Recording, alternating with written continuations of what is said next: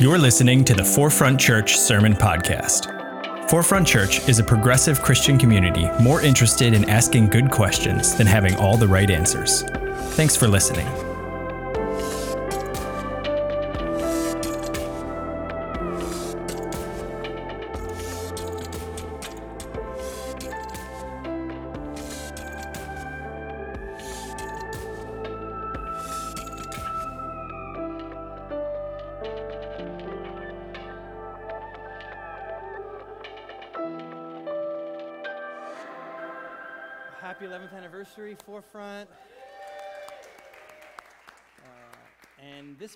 This year, uh, or this month, I should say, marks my second year anniversary with you all. And I am just continually so grateful um, to be a part of this community at the benefit concert. I really just kind of, I felt like, I don't know how else to describe this. This is maybe a weird way to describe this, but I just felt like a proud parent.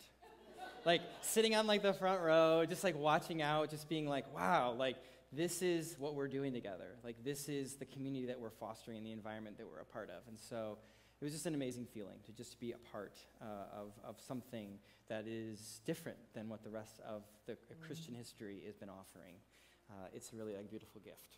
Uh, so again, I'm Reverend Josh Lee. I'm one of the co-pastors of teaching and community. He, him, his are my pronouns. And I don't know if any of you remember this, but how many of you remember MySpace? Throw your hand up if you remember MySpace. Okay, so a lot of us remember MySpace. And how many of you remember like all the drama around MySpace? Remember like the friends list that you would have, right? So you would have, you know, like this is like triggering for some of us, right? It's triggering because like this friends list that you would have on MySpace, you would move it around for those of you who don't know. Like these are your top friends. And I just want to say thank you, Robbie, for finding a more kosher version because I had a different image and apparently there were like some things in it that I did not catch as a gay man. And so he found this more kosher image, so thank God. I'm just like checking it out again, make sure all is well. Um, but this, this list here um, was always in flux, right? It was always changing. It was like, depending on who like ticked you off or who was gossiping about you, who blew you off, or like, in my situation, like who was flirting with the guy you liked in high school, um, you would move them to a different spot on the ranking, right? And like that was like a subtle passive aggressive thing. You'd be like, oh, so and so moved me down to number three. Or they moved me completely off their friends list. Or it was also a social cue that, like, oh, so and so put me on their top friends list. Oh my gosh, I'm number one. I'm their best friend. They consider me their best friend. And then if you didn't put them as your, your best friend on yours, then they came at you, right? And they're like, whoa, you're number one on mine. You're my best friend. I should be number one on yours. There was all this dialogue, there was this drama, there was this back and forth. It was ridiculous, and I'm so glad that it's dead.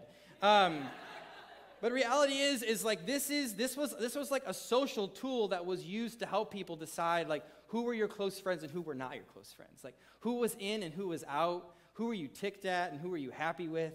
This was a tool that we often use to sort of give these social cues to one another. A lot of friendships and relationships, though, they really, just like face, just like MySpace, it only lasted for a time, right? Uh, and many of our friendships and relationships, they also only last for seasons. And there's a lot of reasons for that. Sometimes our friendships last for seasons because maybe we meet a new person, or we fall in love, or we start dating, or we get married, and we just don't have the time that we used to for certain people in our lives. Or the person that we start seeing doesn't vibe with the person that our friends are, persons that our friends are, and that doesn't work. Sometimes friends only last for a season of life because, quite frankly, we live in an incredibly transient city now, right? Or in a, in a world, transient world, where we're just always moving. Uh, there was a time in American history, particularly when like most families just like stayed in the same town, sometimes on the same street, uh, sometimes in the, in the same home, like generations upon generations. And like now people are just dispersed and spread out.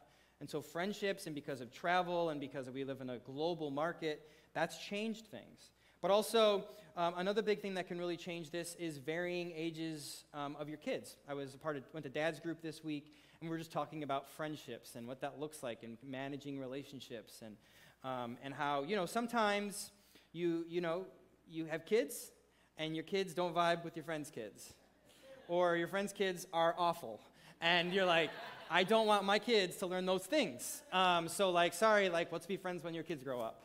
Uh, or it's just like, hey, like maybe there's one person in that in, in, that dynamic that it's just not working with. Maybe they maybe they have a, just a kid or a partner, or there's a divorce that occurs and you have to choose sides, and all of these things that get really really messy, right? Because life is always changing and developing, and it's never easy.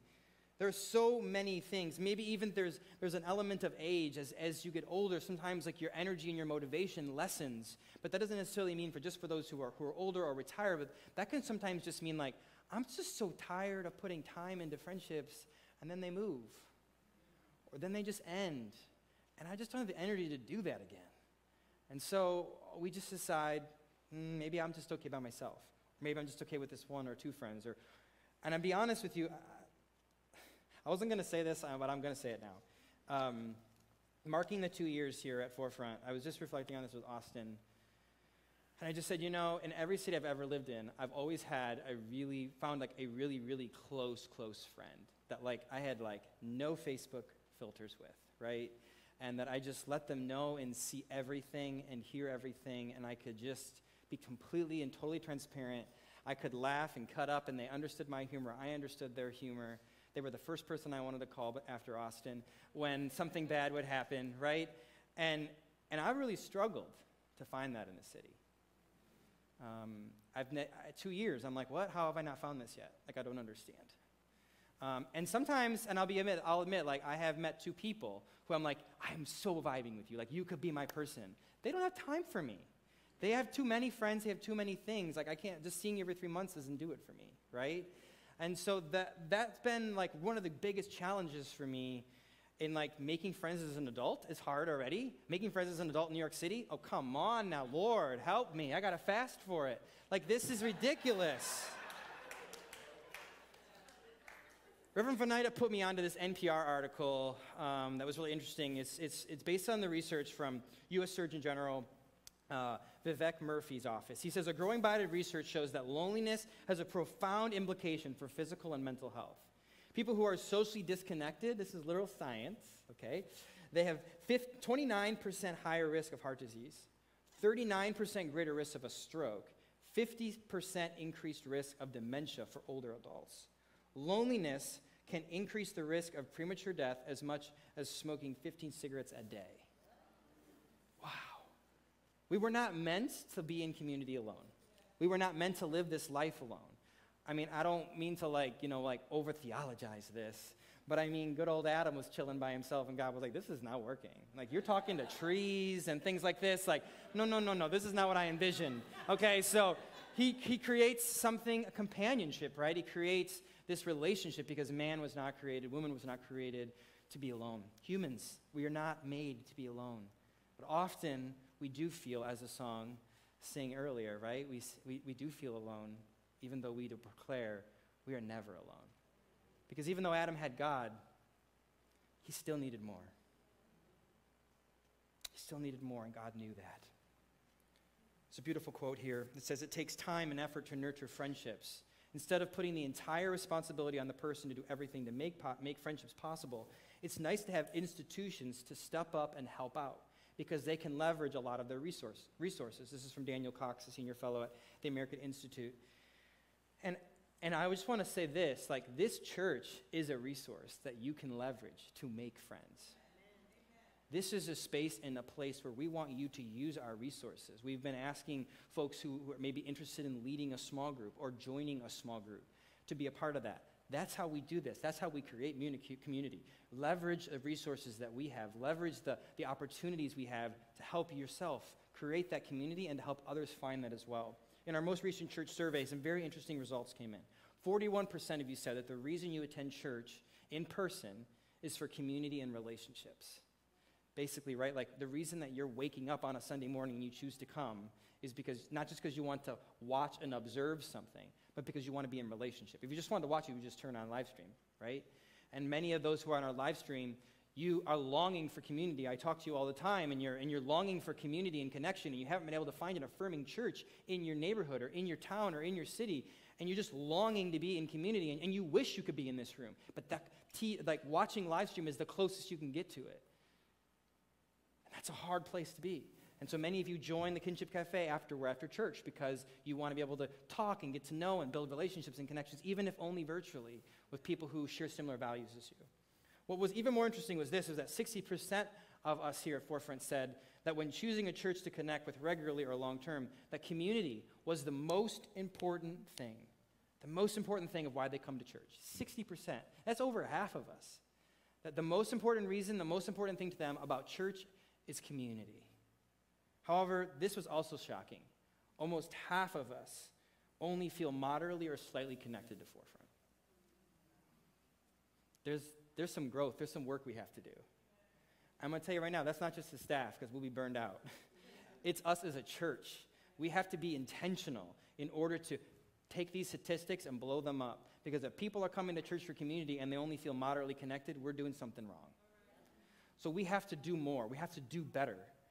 And that doesn't mean necessarily you need to like serve and pull yourself from your bootstraps and like all of a sudden like just start just doing all these extra things, but instead to be intent and joining all these extra groups. Sometimes it's just being intentional about relationships with one or, one or two or three people. And all of a sudden, if everyone's doing that, or even if just half of us are doing that, it creates a stronger sense of community in this, in this church, which is the reason people are coming. Robin Dunbar research, uh, he comes with this idea from the Oxford evolutionary psychologist he's done an extensive work on friendship dynamics. The study revealed that most humans can only maintain about 150 relationships at once. And relationships, uh, that's very nuanced. It's friendships, it's very, it's all varying levels of depth. But I, I wanted you to, to kind of hear this quote from him. He says, It takes about 200 hours of investment in, this spa- in, in a space of a few months to move a stranger into being a good friend. This fits with our data, which, which suggests that close friends are very expensive in terms of time and investment to maintain. I think the figures are a guideline, he says, rather than like an actual precise number, like, you know, oh, we put 200 hours in now, I'm going to move you on over to good friends. it's not that, but, but instead, it just means friendships require work, is what he's trying to get at. I remember when Austin and I first came to the city, like some of the hardest things that we were going through, and we, were, like, we didn't know these until we like did them. We would go on those friend dates, like you know, double date friend dates, and we would go out with people and they would like pick these restaurants that were like this is a very expensive restaurant. You know what i do for a living. Like why are you bringing me here? And like we austin and i would turn to each other after and be like we have to find friends in a social economic circle like things we've never had to think about before in any of the cities we lived in. Because basically it's just like the same restaurants. Everybody goes to the same restaurants. It's not these different levels right? And it was like and then there's other friends that it's like I love those people, but after hanging out with them, I do not want to sit on the train and I already get back to the next borough. Like, I'm just not interested, right? Like, it, that's a big investment sometimes.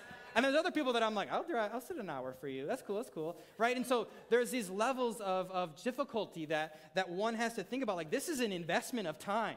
Like, this is a part-time job, it feels like, trying to, like, make this work and our schedules to come together because you're off here and I'm off here and I haven't seen you in three months and, like, now we got to figure out, like, when is, when can we plan this out because your whole next month is booked, right? Making friends as an adult is exhausting. Making it in the city, Lord Jesus, take the wheel. It is just too much.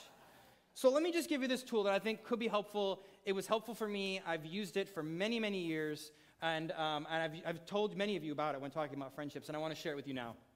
And this helps me figure out sometimes how much of an investment of time I'm willing to give different people. So it's called your core, your community, and your crowd. In your core, usually you can have about 1 to 15. Honestly, in the city, maybe 10 because it just takes so much more time. Then in your community, it's about 15 to 50 people. And then in the outer part of it, the crowd, it's about 150 people, okay? Which is in step with, with uh, the research that I just shared with you a moment ago. So let me just kind of talk about each of these areas. So the core, it's the most intimate of your relationships, the no privacy settings, the no photo filters. These are the people that they, they shape who you are. These are people that you go to for wisdom, for advice. These are the people you cry with. These are people that you just straight up like belly laugh with. These are the people that you get each other. You'll drop everything for you, and, and you'll drop everything for them to be able to be there and help them. These are the people who help move you out of your eighth floor apartment. These are those people without an elevator. Those are like the core, core, core people, right?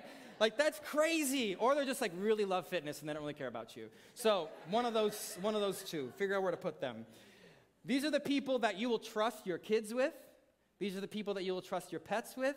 Or these are the people you'll trust your plants with that Austin and I have to often think about. Who will not kill our plants while we're gone?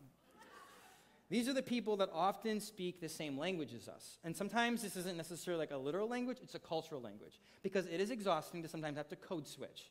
Whether, you're, whether that has to do with your sexuality, or has to do with your gender, or has to do with your race, or your social economic status, like having a code switch can be tiring. And so oftentimes these are people that are just very sim, similar to you. Sim, that should be a new word. It's very sim to you. Um, this is also people who often share like a very similar worldview. So people who often share like similar morals or religious or political views. Because remember, these are people that often like you just like you really have a good time with, you vibe with. You don't have to like be all like tense and where's this conversation gonna go? And I gotta walk on tippy toes because I don't know if they're gonna agree or not agree. These are often those people. They're in your core. So some biblical examples of this, because you know I like to look to Jesus for how I do things. Jesus did this. Jesus totally did this. There were there were particular people in Jesus' life that he really felt closer to. Those would be Peter, James, and John. And then I would also say Mary Magdalene and then Jesus' mother as well.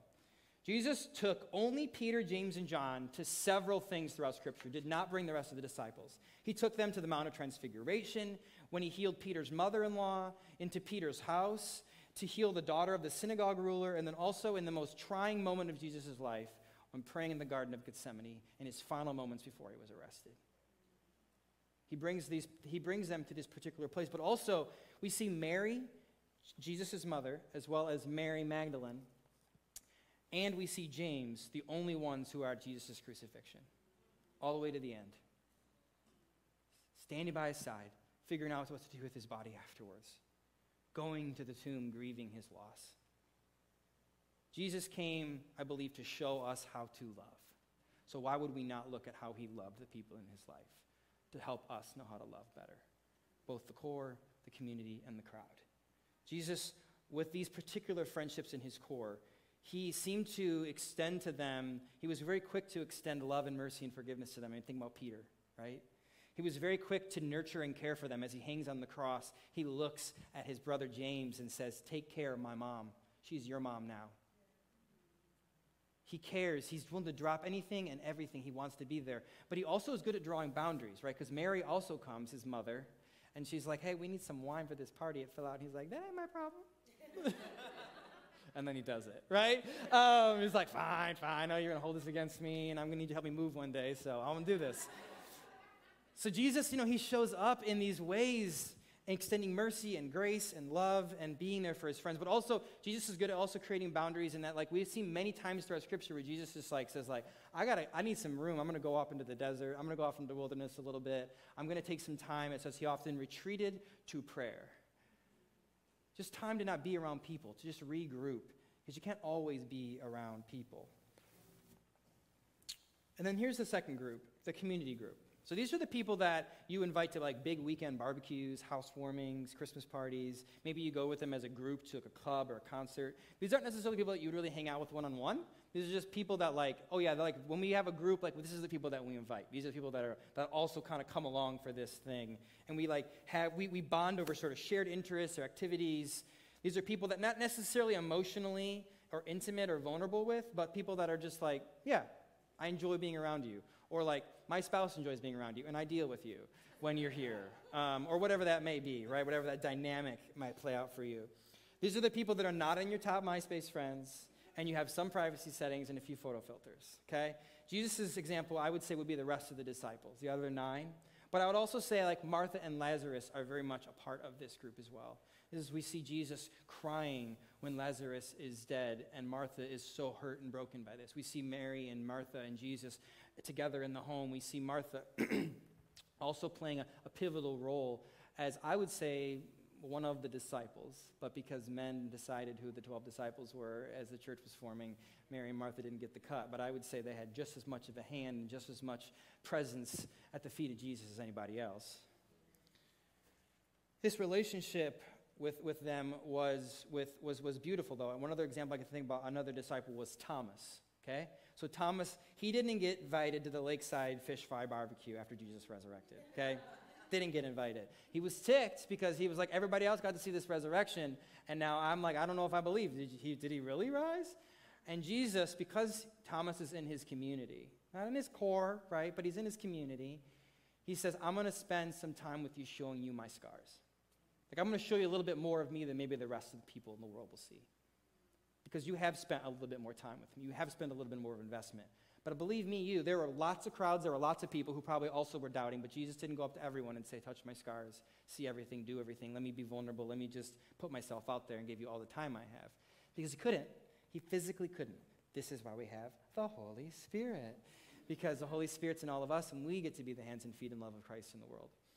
And so, to me, this is what's really beautiful about this is that you know, there are often people in your community too that like you will share your scars with. Like they know you to some degree. They're not your ride and die you do everything with, but like you do show them some level of your scars. I can remember when I first came out, I decided that before I posted anything on Facebook, I was going to share it one on one with those who were in my core and those who were in my community, and like one on one conversations or in group conversations. I wanted them to see my scars, my battle wounds, the things I had gone through, to help move them to be able to see that this was a hard journey and I wanted them to continue to remain in my life. And so I took them and I allowed them into just a little bit more depth than I would anyone else. And then I posted on Facebook for the crowd to see, and all the mean comments and the unliking and the, not the unliking, but the unfriending and the distancing. And so this is sort of these levels and layers. So the crowd, though. The crowd, often these are people maybe you might invite to your wedding. Maybe they might show up at your funeral because they saw you one time uh, or they knew somebody that knew you. Maybe there's people that like once they call to this sort of once in a lifetime events or family reunions. Honestly, they may be those casual friendships or people that you just see at church. They may be, the, be those people you just see at work. Uh, they may be those people that you see uh, in the apartment. You're friendly with them, but you're not necessarily like friends with them. Does that make sense?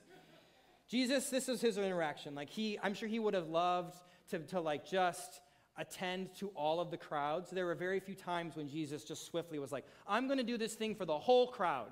It was usually a crowd and he zeroed in on somebody. And the reality is, is sometimes when you just do one thing, like you get a car and you get a car and you get a car and you get a car, nobody feels special because I'm like, we all got a car. Um, and so, I mean, everyone in the room felt special. Everyone else didn't, right? But I think there's something beautiful about like re- realizing that we can't just treat everybody like they're in the crowd. We can't just treat everybody like they're in the community, and not everybody can be in the core because we don't have time for that. But even amidst the crowd, sometimes it's good to just zero in and to find that person that, like, I just see what you're going through, and I just want to be present in this moment. I can't invest time with you forever, but in this moment, when I showed up on a Sunday morning and I can see you're crying and you're just like two rows down, instead of me just being like, oh, dang, this is girl's, girl's, this girl's going through some stuff like, oh man, I'm gonna move, I'm gonna move my spot. Maybe like move your spot one over and be like, hey, is there anything I can do for you? Like, can I get you a tissue? Can I hold your hand? Can I, can I give you a hug? Like, can I pray for you? Can I go back with the prayer corner with you? Right? These aren't people that you can do that for all the time, but sometimes amidst the crowd, you see the person and you love them. Love them right where they're at. Who knows? Maybe they'll become a friend that you move into the community. Maybe they'll be a friend that you move into your core. But you got to start somewhere. You always got to start in the crowd right?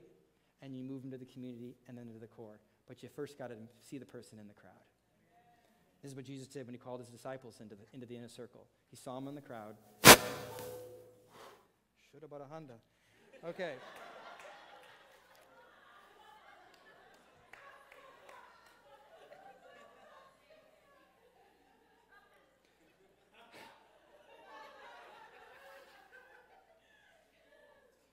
One of the unique things also about the city, as I try to, as I try to land this plane, because that was my social cue, um, is that, that you were like, one of the unique things about the city is that like you don't run into the same people all the time. Where like when you live in smaller towns or cities, sometimes it's like the same people that you see at church are the same people that you see at the one gay club or the one bar in town, or the same people that, you know, go to the same social gatherings and spaces. And so like sometimes it's maybe the same person you see in your building or that's in your neighborhood. You run into them all the time at the grocery store. And so it's like these natural places.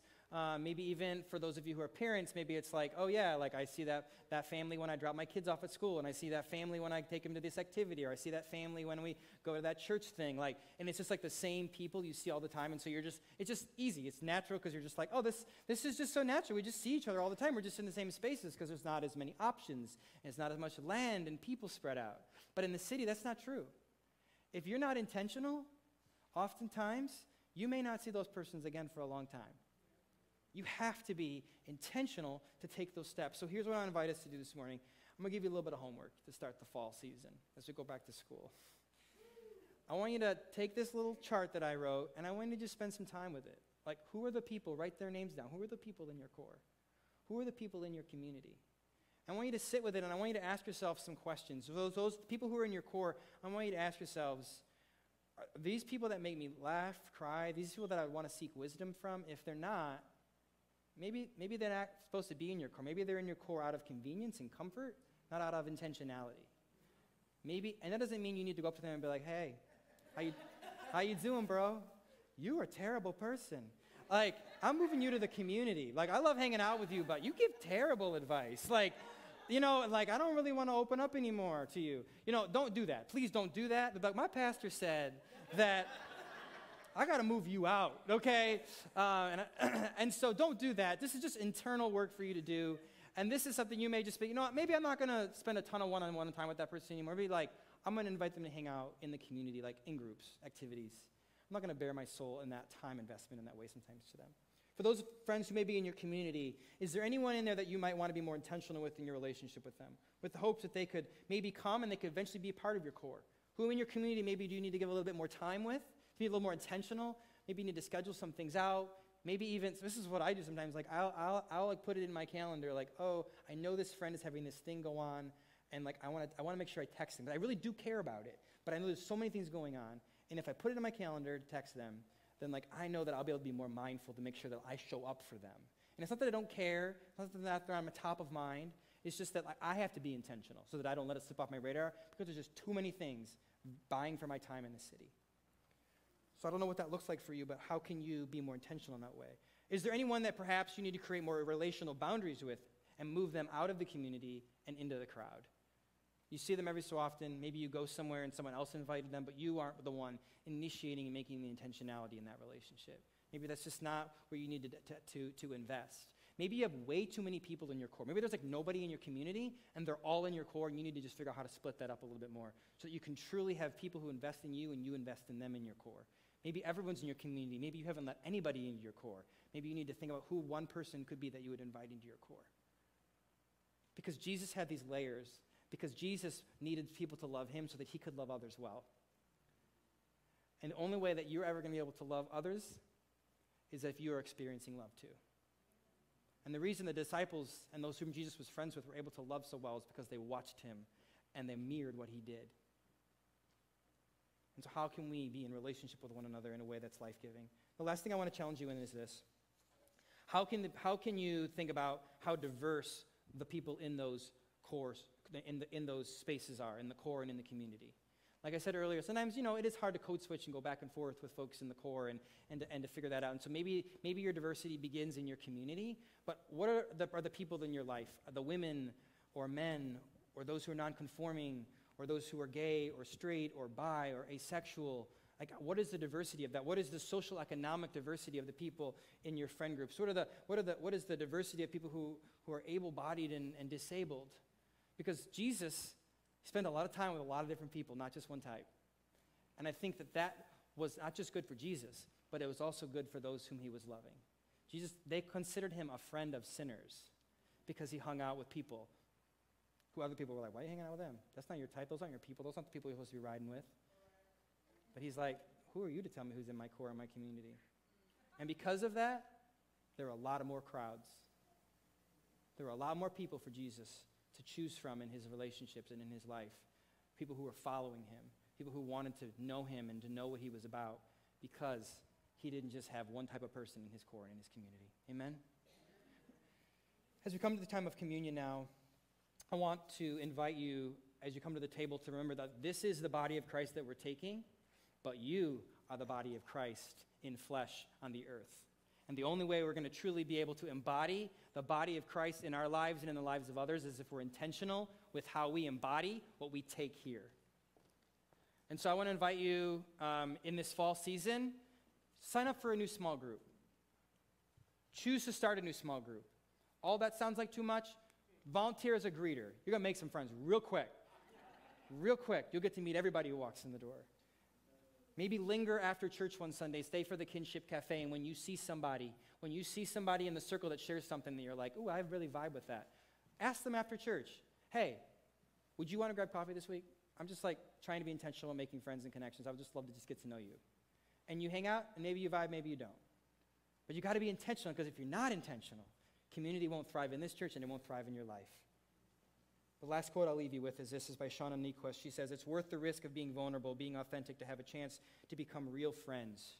When was the last time you risked, you took a risk with a friend? How did it change or enrich your connection?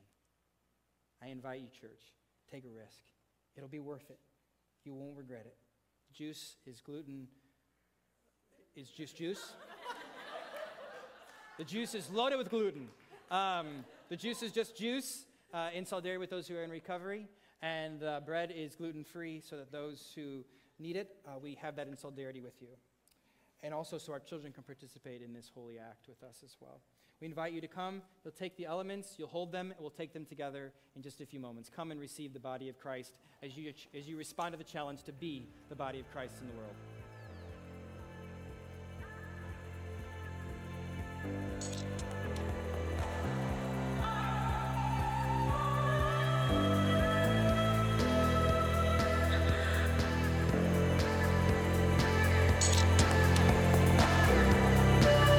Thanks for listening to the Forefront Sermon Podcast. To learn more about Forefront and how we're ushering in the next 500 years of Christianity, visit forefrontchurch.com.